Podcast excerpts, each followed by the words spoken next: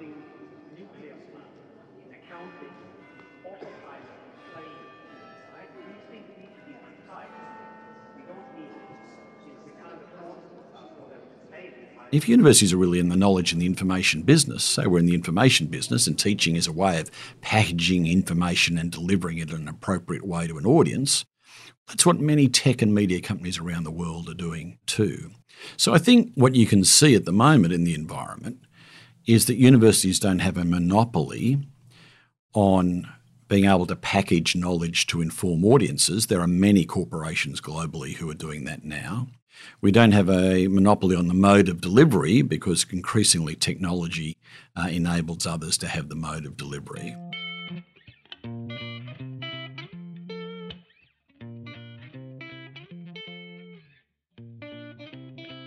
The world shaping universities is changing very quickly, and Professor Mark Scott, the Vice-Chancellor and Principal of the University of Sydney, is currently preparing for the coming disruption.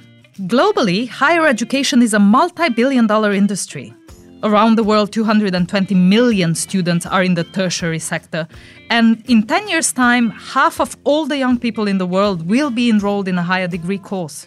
The significant potential revenue, coupled with the growth in online learning ushered in by the pandemic, have attracted the attention of organizations outside of the traditional education sector.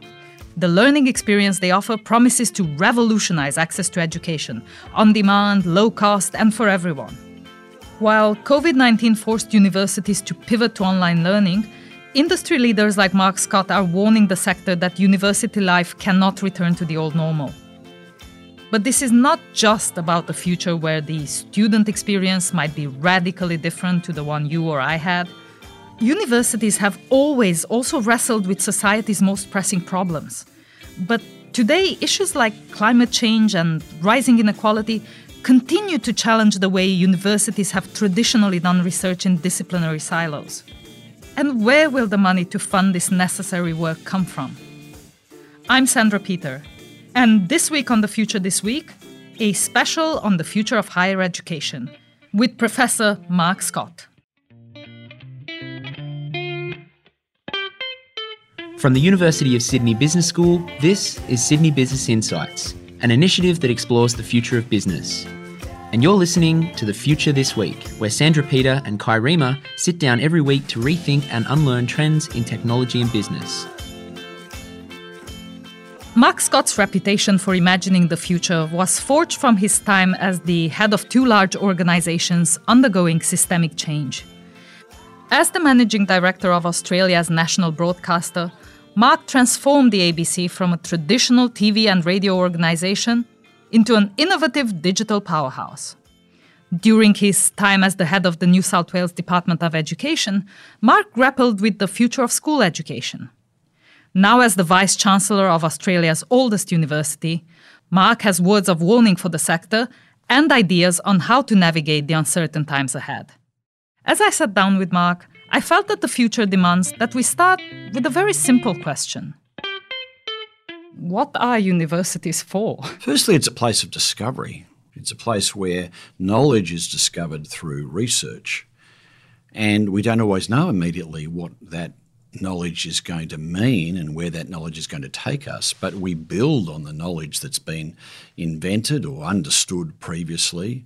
We put research teams at work and we discover new things, and then often down the track we discover applications for that knowledge which give us a deeper understanding of the world that we live in and how the world and the universe in a sense comes together, but also leads to discoveries that make a profound impact on the way that we live our lives. I think this is part of the challenge that the university sector has, in that the full impact of the work that we do here is often not understood to have benefit beyond our gates. It's almost like those researchers are doing things that interest those researchers. Those students are lucky that they got the marks to study at the University of Sydney, whereas really that's a very limited lens on which to view the impact of the work we have here. And I think COVID nineteen has been a great example of it.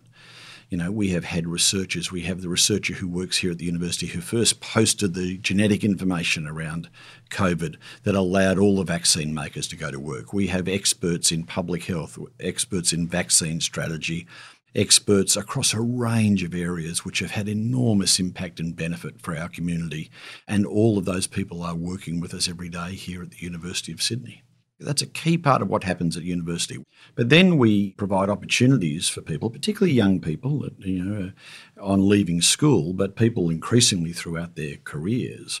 We provide them with opportunities to come to deep knowledge and deep understanding in certain areas, but we also equip them with skills that they will need to go and lead compelling and interesting lives and lives that make contribution to broader society. You know, here at the University of Sydney, we talk about leadership for good. We are creating leaders of the future. We are an institution that's established for the common good. The benefits that accrue from the university apply to society as a whole and reap a rich dividend in the lives of those who study with us and the impact that they will have on other people. Let me go to your observation about the world-shaping universities changing very, very rapidly. In characterizing the biggest challenge facing the university sector, you drew a parallel with your time at the A B C, where you quickly realized that the biggest threat to media was external and not from within the industry. And specifically, it's what we now recognize as big tech or the frightful five. And many have equated this to a technological challenge, must-have digital platform, or to a business model challenge, you know, show me the ad money. But social changes that ensued were equally significant, you know, young people getting their political news on TikTok, public conversation and democracy being done on Facebook. What's the world shaping universities like, and what are some of those big technological challenges and social forces impacting the future of universities? Yeah, it's interesting. When I was running the A B C, I would on occasion be brought in to speak to groups of vice-chancellors, and I would talk about what we'd seen in the media sector. When I grew up in Sydney, um, I read newspapers. They came out in the morning and the afternoon. They were Sydney newspapers. I listened to Sydney radio stations. I watched Sydney television channels. News was local and it was provided by a handful of media proprietors. It was a very wealthy oligopoly. But I never thought for a moment I could read the New York Times when I lived in Sydney. You read that when you lived in New York, or watch B B C programming. No, no, that's what happened when you lived in London. But what we saw in the media was global barriers collapsed. You could consume content from anywhere in the world, any time, any place, at any moment. And it became a global market rather than a local market. And some of the competitors that arrived in that space weren't other media companies. They were tech companies who had a wonderful ability to create content in a compelling way and to use their technological power to find audiences and then monetize those audiences. And I'd point out to the Vice-Chancellor as well, what's another closed oligopoly market where you've got a handful of providers delivering strongly locally in a quite self-contained way? Or I argue the university sector looked a bit like that. And now I think what you can see is the world in delivering teaching and learning anyway really opening up. And COVID nineteen, I think, has accelerated that. The ability to be able to find students rather than expecting students to come to you, to be able to take the learning to students using technology no matter where that they where they are. The ability for that teaching and learning to be provided from anywhere. So not just universities in Sydney, but universities around the world providing that, and providing it in a way that can be immediate and compelling. If universities are really in the knowledge and the information business, so we're in the information business and teaching is a way of packaging information and delivering it in an appropriate way to an audience, that's what many tech and media companies around the world are doing too. So I think what you can see at the moment in the environment is that universities don't have a monopoly on being able to package knowledge to inform audiences. There are many corporations globally who are doing that now. We don't have a monopoly on the mode of delivery because increasingly technology uh, enables others to have the mode of delivery. And so if in fact you don't want to be like media companies, and many traditional media companies were caught quite complacently suspecting that none of these things would impact them in a profound way, well, time caught them out. And there was a sense of denial as to where the challenges come from. And I think universities need to be very careful around that. We've got great longevity here at the University of Sydney. We've been going for one hundred seventy years. There's no guarantee that a robust one hundred seventy years secures your future. You need to be thinking and asking now, where is the world going and how do we remain compelling and engaging in the delivery of teaching and learning into the future the way that we have been in the past. There's a line I like from the Italian novel The Leopard, which resonates with me, and it says, if we want things to remain the way they are, things will have to change. So if we want to be a great institution of teaching and learning, attracting uh, wonderfully intelligent and engaged people into our university, create great opportunities for them, if we want to be the first choice for teachers and students and researchers, uh, then maybe we will have to change, because to simply keep doing things the way we've always done them does not secure a future. So if we want things to remain the way they are, things will have to change. Let me turn to some specific areas that are changing in higher education. And one of those is around the role and the future of campuses, because for most of history, the university has been a physical space for learning, for collaborative research, and for basically young people to grow up. This has been altered by the pandemic, at least in the short term, but also more fundamentally by this shift to online learning, but also to online conversations, online socializing. What's the role and the future of campuses in the digital age? And not tomorrow, like say in ten years' time. Yeah, what an important question. And nobody knows the answer to that, but let me give you my read at this point. I still think for young people, particularly undergraduates, the campus remains a very important place. Our research shows this, that young people will learn best when they're deeply engaged in learning, where it's not a quick transactional engagement, but they're really kind of dived in. They're in, into the marrow of the learning. Someone said to me, you know, the worst case scenario is for the university engagement to be a bit like a trip to Service New South Wales. You know, how quickly can I get out with the relevant piece of paper? No, no, that's not what learning is about. And so what does our research say that deep learning is about? You want the student to be engaged in the subject, for the subject to be interesting and engaging and compelling. But more than that, you want them to meet other people and different people to those they went to school with who are from their suburb. The broadening experience of life on campus and the people you meet, that should be transformational for a lifetime. And also, I think I'd just add, we clearly are social beings. And to simply be tucked on a screen a long way away when you're eighteen, nineteen or twenty, you know, I'm not sure that's ideal. Now, we need to make campuses more compelling and interesting and engaging and have more reasons for students to be here. That's not to say things don't need to change. You know, when I was a student here, there were a lot of, you know, grey-haired men in particular standing up the front talking for an hour. You know, they would talk, I would write. And then increasingly I could not read the handwriting. And look, and I just think in a way our students are more demanding than that now. And they're saying to us, well, if I'm going to be here in person, if you're just going to talk at me, I may as well just watch the video, or I may as well listen to the podcast at double the speed. There are some interesting models being constructed about how do you use a longer block of time and bring together lecturers and teaching and bring together tutorials and a lot more talk in the classroom and a lot more problem solving together, a far more dynamic and interactive learning experience, but still the in-person experience. So I, I think for undergraduates, for the campus to be a hub to draw them in, not just for what they're doing in class, but all those other activities that can take place here. I think that's a tremendous opportunity. I think at a postgraduate level, I'm not as sold on that.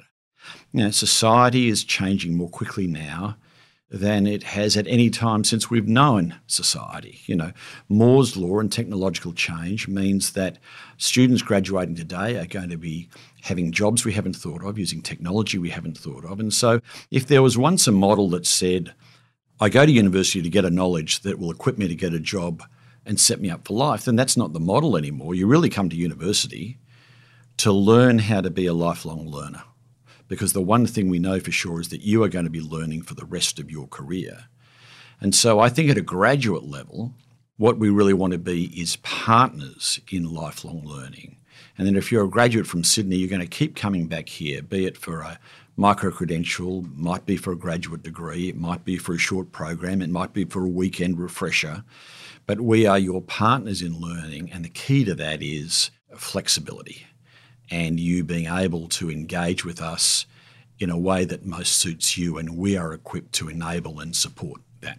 Let me go back a bit to that undergraduate experience, because ideally I agree with you, but it strikes me that this is quite hard to do in practice, in that In very practical terms, we think of courses and teaching in terms of teaching and learning outcomes.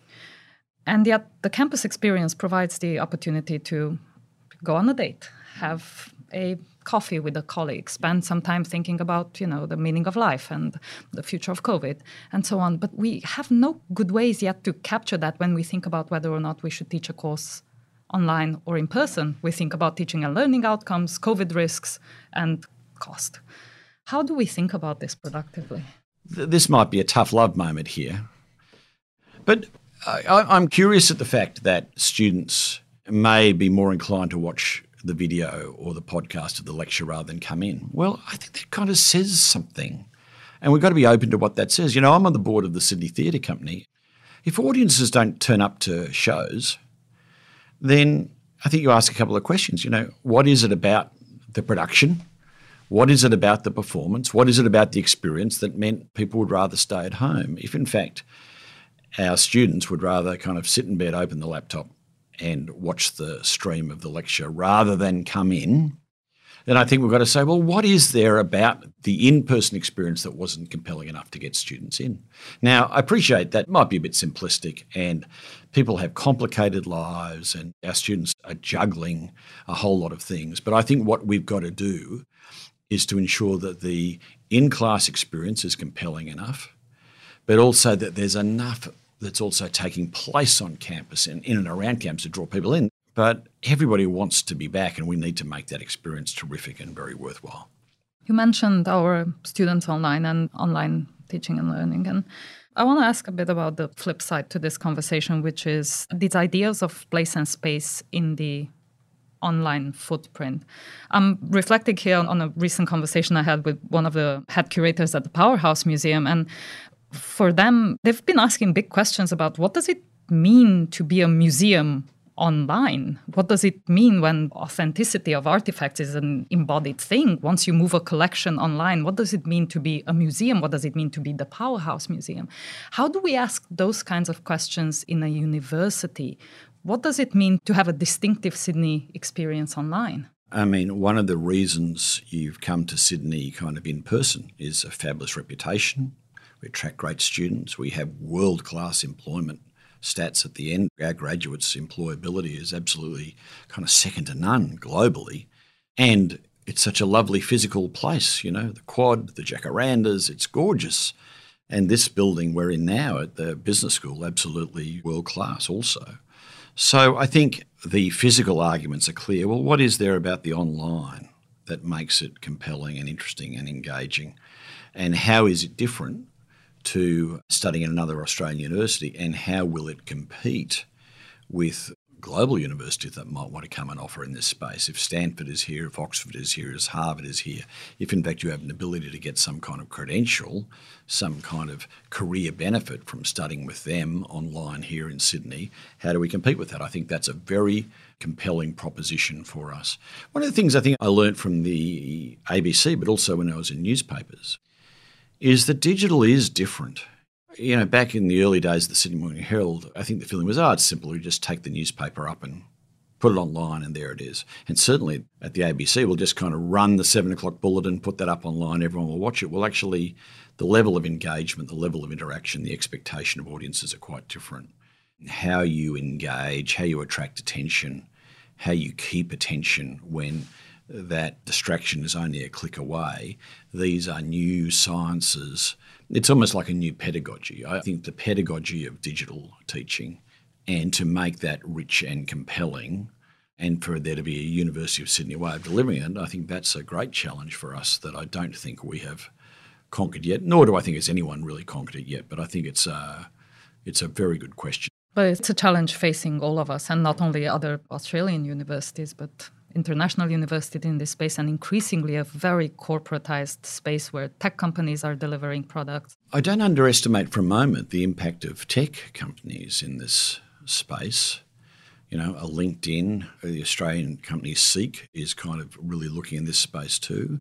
And even media companies, if in fact you say media companies package information and tailor it to meet the needs of audiences and find those audiences, well, you know, that's kind of what we do too. We package information and deliver it appropriately to our audiences, which is our students, and engage them. So as I was saying earlier, to be a complacent oligopoly and think that because we have the knowledge and we have the history that gives us ongoing competitive advantage would be extremely naive. Let me continue a bit in this online space, because short knowledge and skills-based courses for professional audiences, you started talking about that postgraduate experience, micro-credentials, badges, and everything that comes with it.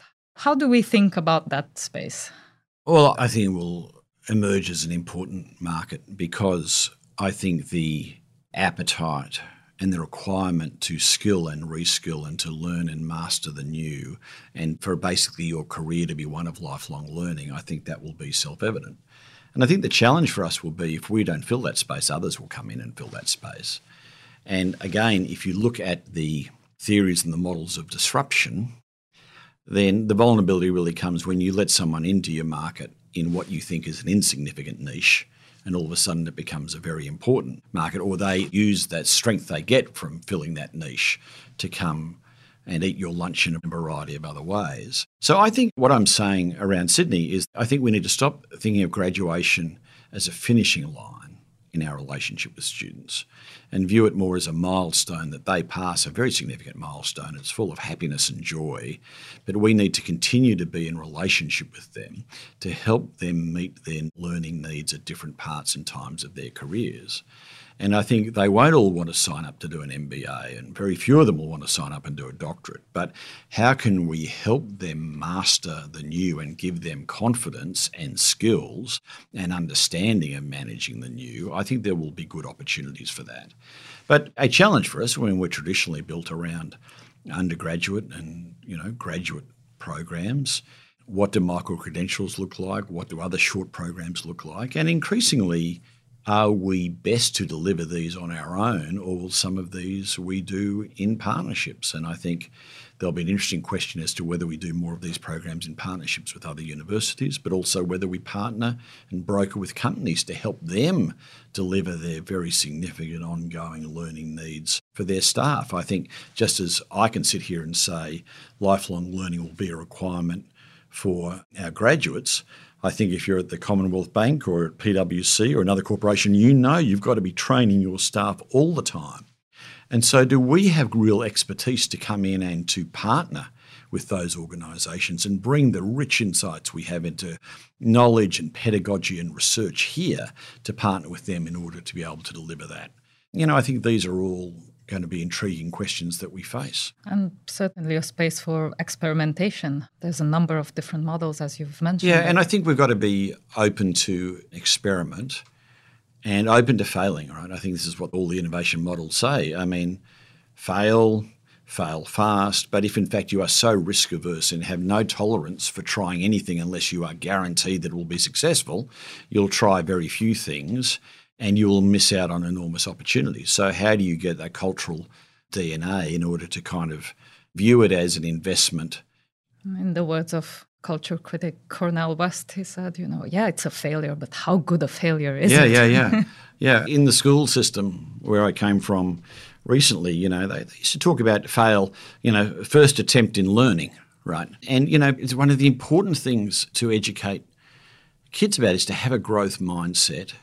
The Carol Dweck, you know, research that basically says, yeah, you will fail, you will try things and not master them immediately, but it's in the attempts to master over time that you come to mastery, and that's what really gives you strength and resilience, and we need to be training our students that. But as an organisation, we need that growth mindset as well, that we will invest things, it won't all work, we will learn richly from that, which means that the next times we're out there trying things, we will be that much more likely to be successful. As long as we are honest in what went wrong, honest in identifying where those failures come from, kind of pretty remorseless in doing the interrogation as to what happened, so that you actually do learn. I think the great risk comes when you fail and you learn nothing, and so you make those mistakes. I think that gives us a good into talking about something you've given a lot of thought recently, which is to how the future of higher ed demands that we rethink collaboration and competition with our peers, with other universities. And I'd say even Wikipedia seems to sense that, because your entry has your position as V C at the University of Sydney under a very thoroughly branded and captioned picture of Scott speaking at the University of Melbourne. um, so how do we think about collaboration and competition with other universities? Yeah, well, I think it's very important. And one of the things I'd say from where we sit now, if you think of the most pressing challenges that we face as a society, and, you know, we'll just call three obvious ones today. You know, one is COVID, one is climate change, and the other one is increasing levels of inequality and what impact that's having economically, what's happening in different nations, what impact that's having politically. But, you know, COVID, climate, inequality, all of these are highly complex issues, and the solutions to the challenges they present will need to be discovered in a deep multidisciplinary form. And you see that in places like the Charles Perkins Centre, where they are addressing, you know, some of the great, you know, medical challenges of our times, and multidisciplinary teams are attacking that. So the ability to be able to collaborate and work together across disciplinary fields, I think, is going to be very important for the nature of the challenge of research that we face. But then as an institution, we need to understand that there are some things that we are great at, but we're not world's best in everything. And at other universities nearby and at other places around the world, there are tremendous researchers who bring a complementarity of skill sets and insights and disciplinary expertise that we don't have, and we will be greatly enhanced by partnering with them and working with them well. And so therefore, I think you need a reputation for being a great partner, to be a generous partner. And I think you need a, a belief in collaboration and partnership that says, almost if you're generous to a fault in trying to set that up, that you will reap the benefits down the track, that every negotiation is not one that you have to win. You know, many attempts at collaboration don't work. People are too territorial, they're too proud, they're not generous, they're not supportive. And finally, they don't build the capital and trust and goodwill that you need to make a relationship flourish. And so I think we need to be good at that. We need to be good at the partnerships, and part of that is a, in a sense, a humility or an honest recognition that there are very talented people and great and deep expertise elsewhere, and we will go further when we go together. We recently came across this trend of people studying finance on TikTok, a platform that's thirty. This is not something yeah. that we accept. Like, we're in a business school. Surely yes. they're not studying. Yeah. They're studying data science and finance on TikTok yeah. successfully. Yeah. Right? How do we even start thinking about this or having these things on the radar so we can engage in the conversation about what that does to how our I, students experience? I, I think uh, it's a great learning. Example, though, because I think to a degree you need to watch carefully what's happening and listen carefully to what's happening. You nearly need to be an anthropologist around this. Someone who I've met and uh, been influenced by over the years is Genevieve Bell, who works at A N U, and we love Genevieve Bell. Yes, and, we uh, absolutely love her. And Genevieve, you know, for a long time was chief anthropologist at Intel. I remember talking with her, what does that mean? You know, she would lead the discovery from the inside, but just really to ask the questions, what is happening here? And why are people doing as they're doing? And I think in a way, a lot of this conversation today talks about the, the traps of the history of universities, that we're kind of cloistered and isolated, and we're just doing our own stuff rather than thinking about its impact on the outside world and telling the story of the impact of what happens here on the outside world. But also, in a sense, the lack of curiosity as to what's happening, perhaps outside our own deep disciplinary area of expertise. But we really got to look at the behaviours of particularly young people, the way they are learning online, the way they are using social media, the patterns of behaviour that are emergent from them. And so we've got to think about how we engage given the reality of that world. Let me take you a bit to the theme of living in times of uncertainty. And in particular, I want to talk a bit about foresight and planning in these rapidly shifting environments. You became the C E O of our public broadcaster, the A B C, in two thousand six. two thousand seven was the year that gave us the iPhone, YouTube, Facebook, Twitter, also Airbnb, cheap genome sequencing, cloud computing, non-silicon materials to extend Moore's Law, and viable fracking, a whole bunch of other things. It was a big year. I imagine there were strategic plans being laid back in two thousand six. I want you to talk a bit about the way you navigate this tension between having a strategy and executing on it and responding to what was a dramatically shifting landscape. Yeah, they were interesting times, and I think in a way uh, I muddled my way through it, and now I can construct a narrative over the top of it that makes it seem more coherent than perhaps it was at the time. But I did have this bracing moment. I'd been appointed at the A B C. I'd come from newspapers. I'd never worked in broadcasting. I was only forty-three. I was young. I was somewhat unknown. And I'd signed a five-year contract. I thought I need a five-year plan. And I started scratching around for my first few months about that five-year plan. And boy, the world was just changing so quickly. And as, you know, you've alluded to, if in fact I had articulated a clarity around where we were going to be in five years' time, you'd have missed a lot. You'd have missed a lot. But what I did do, I think, was articulate a strategic direction, you know, that we wanted to be a great public broadcaster in the digital era. And we knew that powers were moving from broadcasters to audiences, and we wanted to be a great public broadcaster to our audiences at a time they wanted, on a device they were using, in a format that they wanted. We would be where they were rather than attempting to bring them to us. And I must say those kind of handful of almost strategic principles allowed us to start moving in that direction. We weren't quite sure where we were heading, but it was over that hill. We're going that way. And so I think that strategic direction excited people. I sometimes think that we weren't precisely knowing which way we needed to go to. I think about driving over the harbour bridge. We weren't quite sure which was the right lane, but the way to get in the right lane was to keep moving and to change lanes rather than to stop, you know.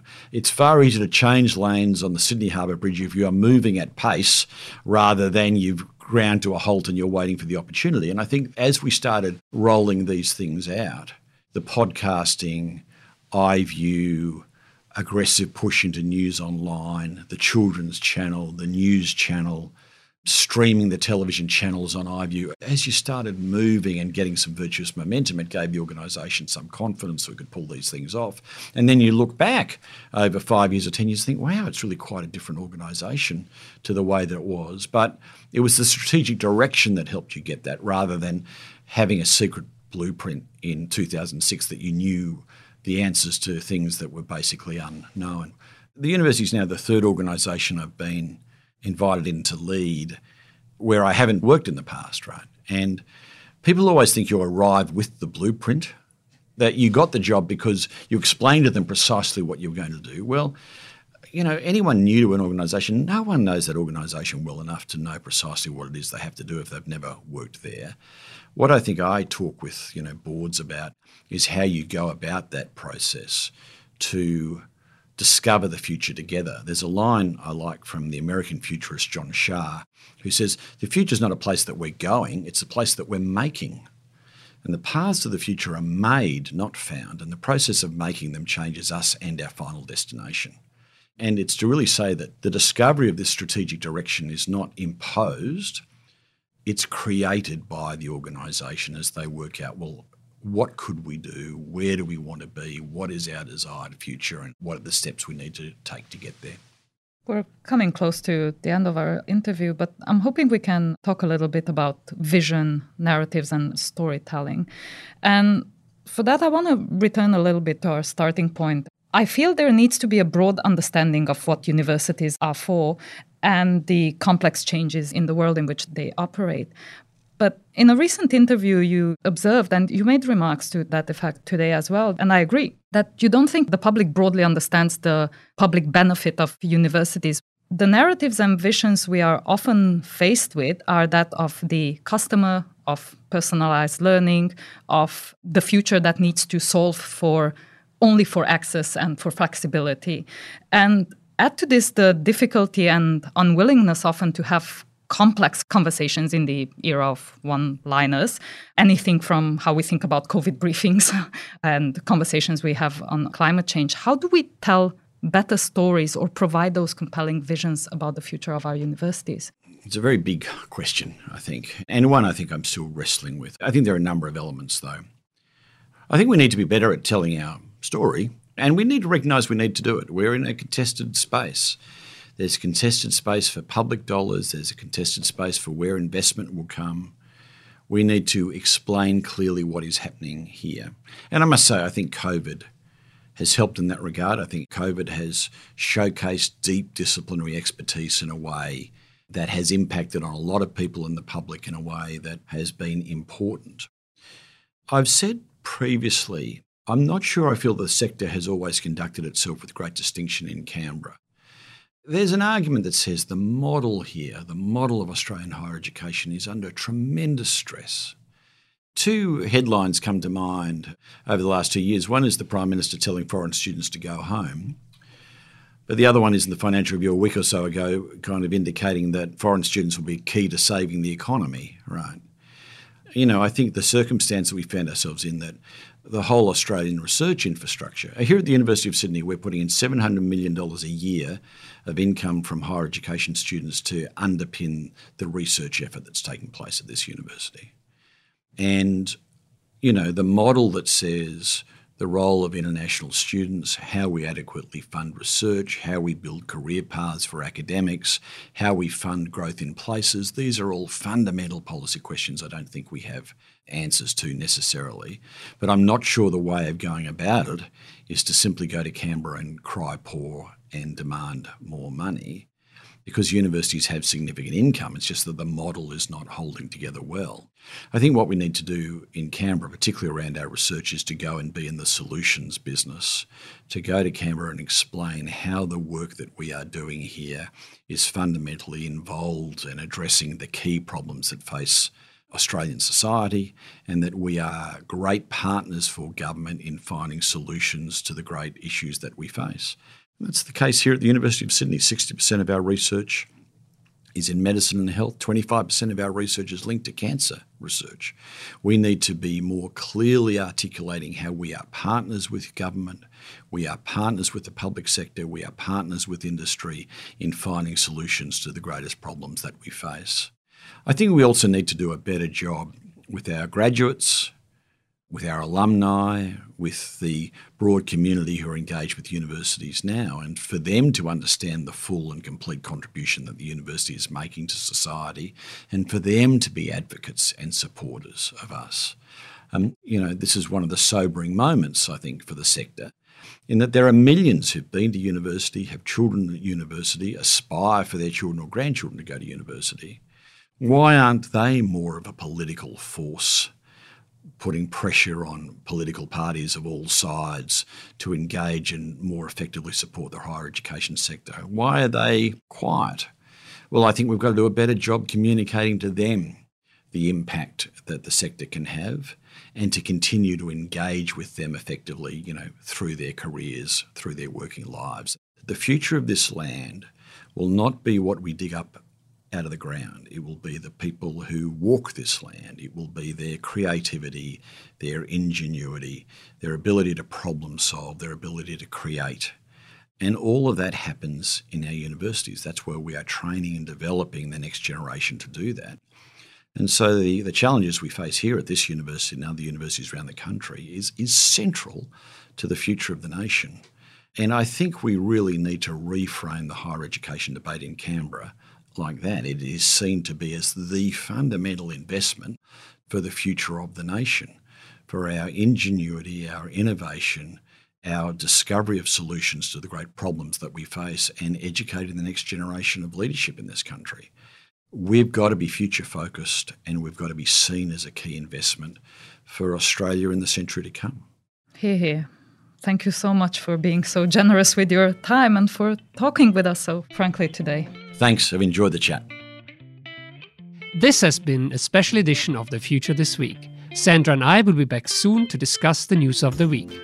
In the meantime, you can catch up on our new podcast, The Unlearned Project, our awesome new series about changing common sense.